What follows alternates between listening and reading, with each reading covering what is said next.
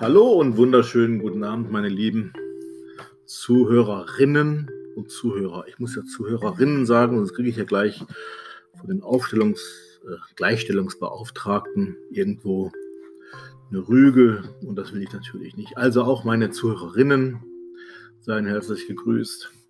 So, heute reicht's von der Arbeit. Ich bin zwar noch am Schreibtisch, aber eigentlich reicht's. Der Kopf qualmt und äh, wenn man von morgens bis abends am Arbeiten ist, hin und her fährt und telefoniert und schreibt und macht und sich ärgert, dann ist irgendwann auch mal gut. Aber was war gewesen? Was könnte interessant sein? Vielleicht gerade vorab nochmal äh, die Information. Viele fragen ja, Mensch, warum äh, sagst du nichts mal über die Familiensachen? Ihr macht ja auch sehr viel Familienrecht. Ist richtig. Das Problem ist nur an den Familiensachen, das ist oft sehr, sehr privat und sehr intim und viele Sachen sind auch nicht öffentlich. Das heißt, man darf darüber gar nicht so frei zügig berichten, wie es beispielsweise in Strafsachen ist, wenn es öffentliche Verhandlungen sind. Und zudem wissen wir, die Strafsachen sind eigentlich auch interessanter, weil, wie sagt man so schön, da geht es eigentlich mehr ab. Das ist aus dem Leben. Da fliegen die Fetzen, da kracht das mal, da lacht die Luzi. Das funktioniert. Also, was haben wir gehabt? Ähm, schöne Verfahren in der Zwischenzeit wieder.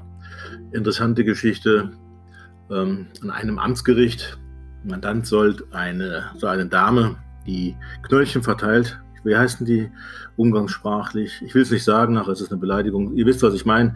Die Damen und Herren, die die Knöllchen verteilen, ist natürlich ein scheiß Job, ja, weil man überall angegriffen wird. Man ist nicht gerade beliebt. Natürlich ist man nicht beliebt, weil man wieder Kosten verursacht. Und als ob wir nicht alle genug Kosten zu tragen hätten. Nein, da gibt es immer noch eins drauf, wenn man irgendwo entsprechend, und sei es nur kurz, irgendwo parkt. Wobei ich natürlich als Musterbürger immer darauf achte, ordnungsgemäß zu parken. Aber nee, Spaß beiseite. Es kann halt mal vorkommen, dass man irgendwo parkt, wo es nicht in Ordnung ist. Das ist halt manchmal so. Und sowas mit dem Mandanten hat seine Mutter dabei gehabt. Die Mutter hat eine Hüft-OP gehabt und das Bein kaputt und Knie kaputt und alles, alles Schrott. Auf jeden Fall musste die Mutter dringend zu einem Geschäft, musste persönlich äh, Vorsprache halten wegen einer Unterschrift, die geleistet werden musste. Und der Mandant parkt natürlich direkt vor dem Geschäft. Er durfte es nicht. Nein, es war absolutes Halteverbot, es war verboten. Und was passiert? Zack, bumm, ist die Dame da und sagt, mein lieber Herr, Sie dürfen hier nicht parken. Der Mandant, eloquent und nett, sagt, aber ich will doch nur meine Mutter rauslassen, die doch nicht laufen kann. Nein, keine Ausnahme, man kann sich vorstellen. Es geht hin und her, her und hin. Und dafür liebe ich ja meine Mandanten ganz besonders. Meinem hat es irgendwann gereicht. Hat dann eine Verbalattacke rausgegeben vom Feinsten, Beleidigungen vom Allerfeinsten um der Dame seinen Standpunkt entsprechend klar zu machen.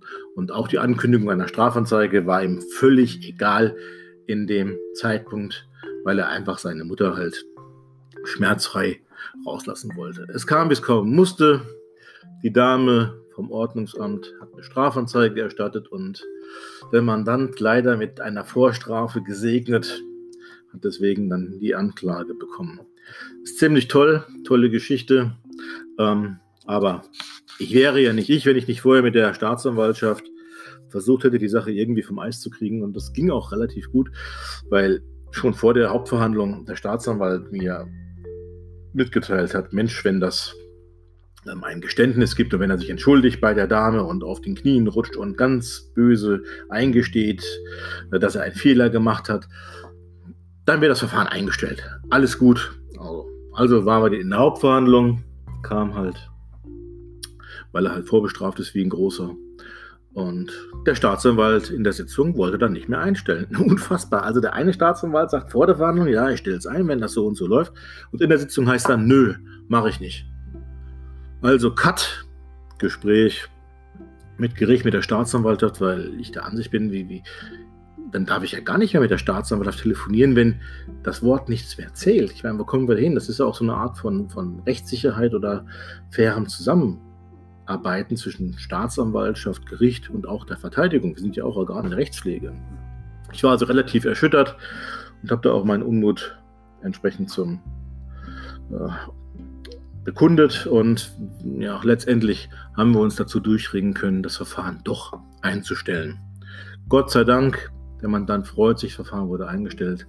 Alles wegen so einer blöden Beleidigung. Da denke ich mir immer, hat die Justiz nichts Besseres zu tun, als so Zeug anzuklagen? Kann man sowas nicht irgendwie mit dem Strafbefehl zumindest abarbeiten? Muss sowas immer direkt in eine Hauptverhandlung reingehen?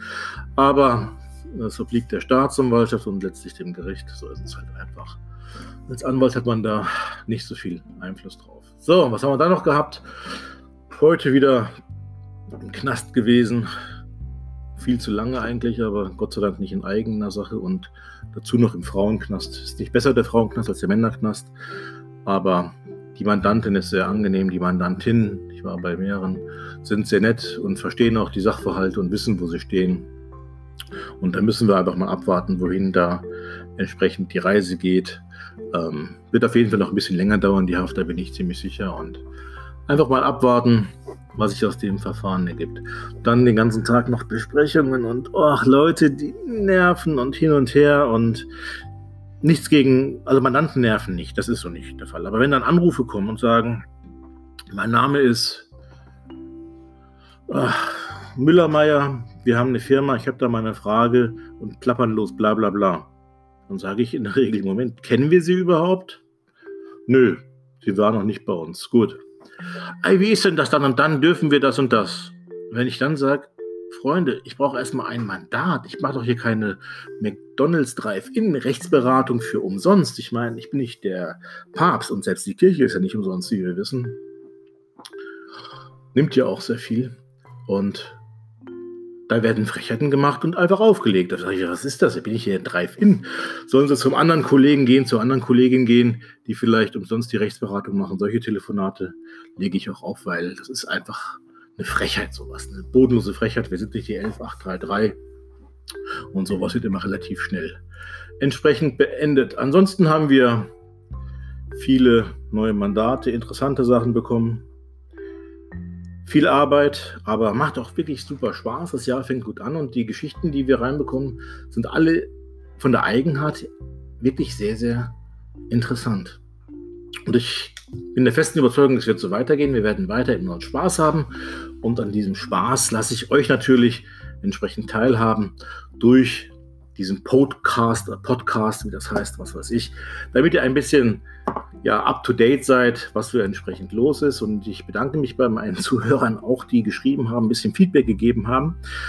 Mein lieber äh, Björn, vielen Dank fürs Feedback.